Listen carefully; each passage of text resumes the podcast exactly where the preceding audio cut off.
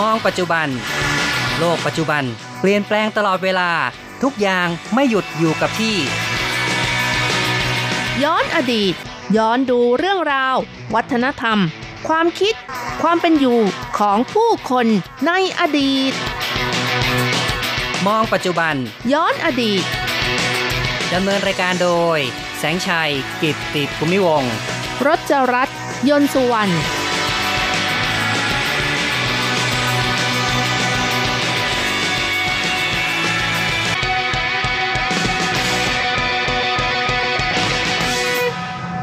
สวัสดีครับ คุณผู้ฟังที่รักครับ พบกันอีกแล้วในมองปัจจุบันย้อนอดีตนะครับ ผมแสงชัยกิตติภูมิวงศ์ค่ะดิฉันรจรัสยนต์สุวรรณค่ะครับ รายการของเราในวันนี้ก็ถือว่าเป็นการออกอากาศครั้งแรกของปีพุทธศักราช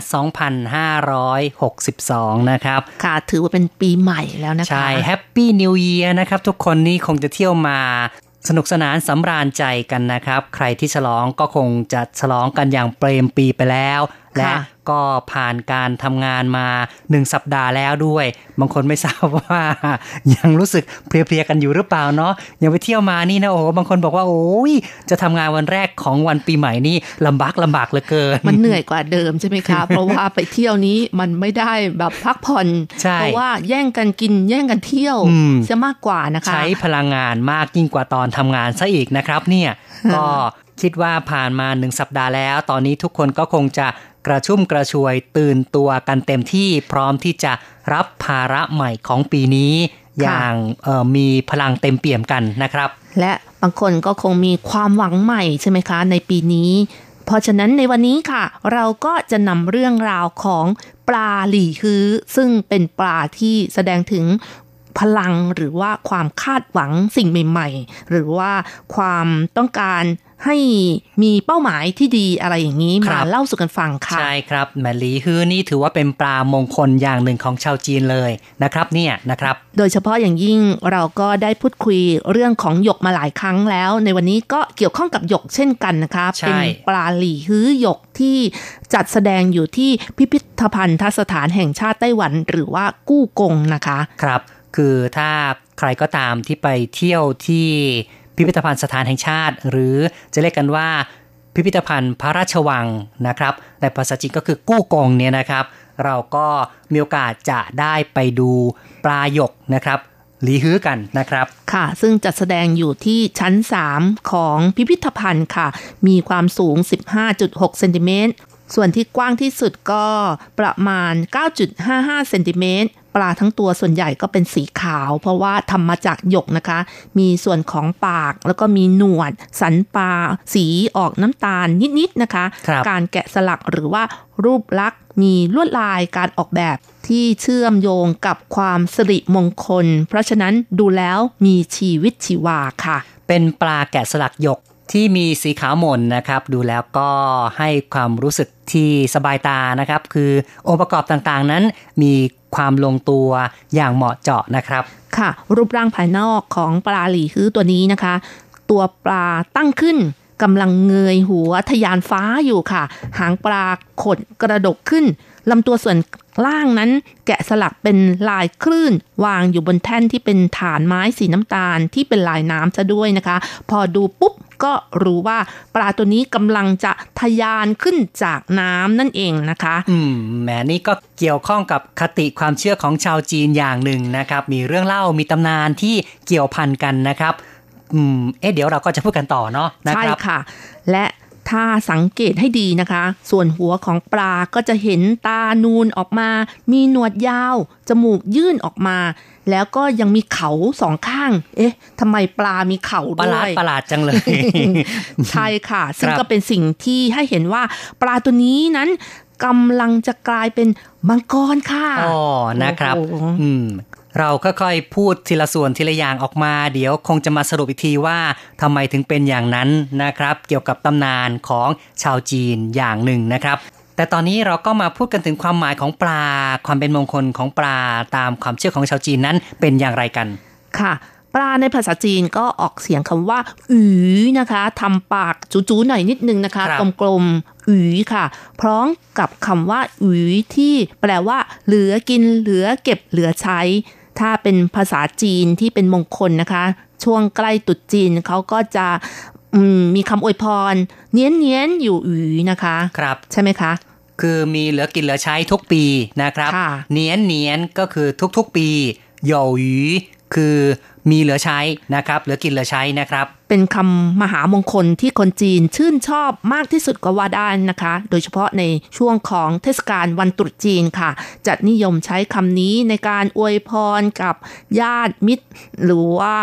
ผู้ใหญ่นะคะทั้งนี้เพราะคำนี้มีความหมายว่าขอให้ร่ำรวย รวยแล้วก็เหลือกินเหลือเก็บเหลือใช้อีกด้วยค่ะ ครับ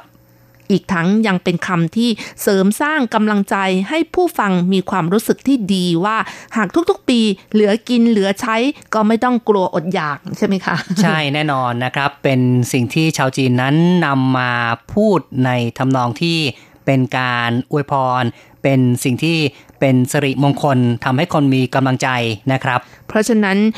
ปลาต่างๆนี้นะคะ ถือว่ามีการนำมา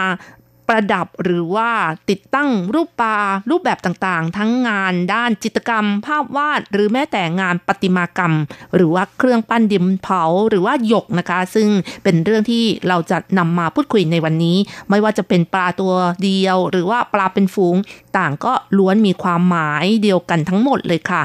ดังนั้นเหตุสำคัญที่มักจะเห็นภาพปลาประดับติดตั้งอยู่ทุกครัวเรือน ภาพปลาจึงเป็นภาพสิริมงคลนั่นเองค่ะ ครับ ถือว่าเป็นสภาพปัจจุบันนี้นะครับใน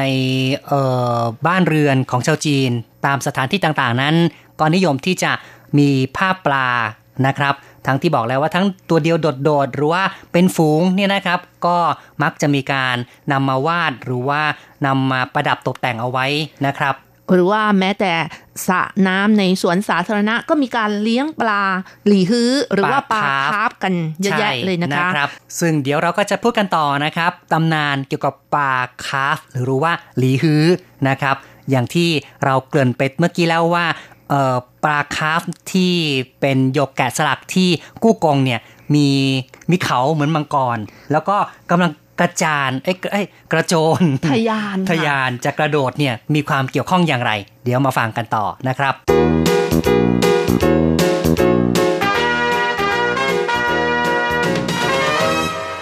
เอาละครับ ตอนนี้เราก็จะนำพาคุณผู้ฟังฟังเรื่องราวที่เล่ากันมาตั้งแต่อดีตนะครับตำนานที่เรียกกันว่า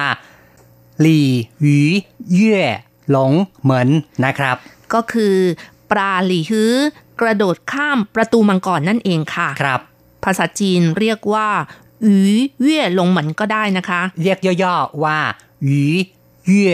หลงเหมือนนะครับก็ได้นะครับ หรือจะเรียกว่าปลาเอ๋าก็ได้นะคะ เอ๋าหวี เย่หลงเหมือนก็ได้ค่ะ ซึ่งปลาในเทพนิยายคล้ายกับมังกรก็จะเรียกว่าเอ๋าอุ๋ยนั่นเองคุณผู้ฟังได้ฟังภาษาจีนเยอะแยะนี่ไม่ทราบว่าจะสับสนกันหรือเปล่าเนาะเอาเป็นว่าเราเรียกกันแบบแปลภาษาไทยง่าย ๆ ก็แล้วกันว่า หลีฮื้อทยานข้ามประตูมังกรนะครับ หลีฮื้อที่ ทยานข้ามประตูมังกรเนี่ยมันเป็นเรื่องของเทพนิยาย เพราะฉะนั้นเขาจะเรียกกันว่าเอาอุยนะคะ เพราะว่าหัวมันเป็นมังกรแล้วค่ะลำตัวยังเป็นปลาหลี่คือเขาก็เลยเรียกกันว่าปลาเอานะคะ ภาษาจีนก็คือเอาอุยค่ะ เป็นลูกมังกรที่นอกเหนือจากเก้าตัวที่มีอยู่นั่นเองนะคะเพราะฉะนั้นปลาเอาหรือว่าเอาหวีนะคะ ก็เป็นเรื่องเล่าในตำนานค่ะ ปลาคาร์ฟหรือว่าปลาหลีฮื้อที่กำลังข้ามซุ้มประตูมังกรนั่นเองค่ะ หากปลาหลีฮื้อตัวใดสามารถว่ายข้ามประตูมังกรที่ปากทางสวรรค์ แล้วกระโดดข้ามไปได้นะ ก็จะกลายเป็นปลามังกร อืมนะครับ เป็นเรื่องตำนานเรื่องเล่าของชาวจีนนะครับว่าหลีฮื้อเนี่ย มันจะพยายามทยานข้ามประตูมังกรเพื่อจะได้กลายเป็นมังกรนะครับ เอ๊ะแล้วทำไมปลาหลีฮื้อจึงอยากจะข้ามประตูมังกรอ๋อนั่นน่ะสิเนาะก็มีเรื่องเล่าค่ะครับเรื่องเล่าก็เล่ากันว่าในอดีตยุคของกษัตริย์ต้าอือนี่นะคะ ได้เจาะภูเขาค่ะ เพื่อระบายน้ำจากแม่น้ำเหลืองหรือว่าขวางเหอนะคะ ที่เมืองซันซีค่ะ แล้วก็ เหล่าปลาหลีฮื้อก็อยากจะไปชมทิวทัศน์ว่ามีความสวยงามมากน้อยแค่ไหนค่ะ ปลาหลีฮื้อก็เพียรพยายามที่จะว่ายทวนน้ำมาถึงปากทางพัก ที่เรียกกันว่าหวีเหมือนโขค่ะ ตรงประตูมังกรนั่นเอง บริเวณนั้นก็เป็นบริเวณที่น้ำเที่ยวกรากมาก ปลาหลีฮื้อไม่สามารถฝ่าฟันไปได้ แต่ว่า อืมปลาหลีฮื้อก็บอกว่าเราต้องมุ่งมั่นที่จะฝ่าไปให้ได้สิครับ อันนี้เป็นเสียงของปลาหลีฮื้อตัวแดงตัวใหญ่ตัวหนึ่งบอกอย่างนี้นะคะ ในขณะที่ปลาหลีฮื้อตัวอื่นๆ ต่างก็ไม่กล้า เพราะว่าน้ำมันเชี่ยวนะคะ ครับปลาหลีฮื้อตัวแดงตัวใหญ่ก็พุ่งกระโดด แล้วก็ฝ่าประตูมังกร ทวนกระแสน้ำไปได้ หายไปกับกระแสน้ำ บรรดาปลาตัวอื่นๆ พยายามจนท้อจึงว่ายกลับกันค่ะครับทันใดนั้นบนฟ้าก็มีเสียงว่า ไม่ต้องกลัวข้าคือปลาหลีฮื้อแดงข้ากระโดด ข้ามประตู หลงเหมือนหรือว่าประตูมังกร แล้วกลายร่างเป็นมังกร พวกเจ้าต้องมั่นใจ และพยายามจะได้เป็นมังกรอย่างข้าอืม เนาะแหมนะครับ ก็คือ ชาวจีนสมัยก่อนนี่นะครับ ตั้งแต่ยุคกษัตริย์ต้าหยูเลยนะครับ ที่ได้มีการแก้ปัญหาน้ำท่วม แล้วก็ทำให้มีน้ำหลากไหลลงมา ก็เห็นปลาบรรดาปลาคราฟ หรือว่าหลีฮื้อเหล่านี้พยายามว่ายทวนกระแสน้ำขึ้นไป จนถึงจุดที่เรียกกันว่าหลงเหมือนตรงนู้นนะครับ แล้วก็เกิดจินตนาการนะครับว่าถ้าปลาเหล่านี้ ทะยานข้ามไปได้ก็จะกลายเป็นมังกรเป็นตำนานเรื่องเล่ากันละนะครับ ค่ะ บรรดาปลาหลีฮื้อได้ยินดังนั้นนะคะ จึงเกิดแรงใจฮึกเหิม ต่างพยายามกระโดดข้ามประตูมังกร หลายตัวก็ตกลงมาหัวกระแทกโขดหินจนเป็นแผลนะคะ เพราะฉะนั้นถ้าคุณผู้ฟังหรือว่าคุณแสงชัยนะคะ ลองสังเกตดูปลาหลีฮื้อ ที่หัวเนี่ยจะมีปลานดำอยู่ อ๋อ ถูกกระแทก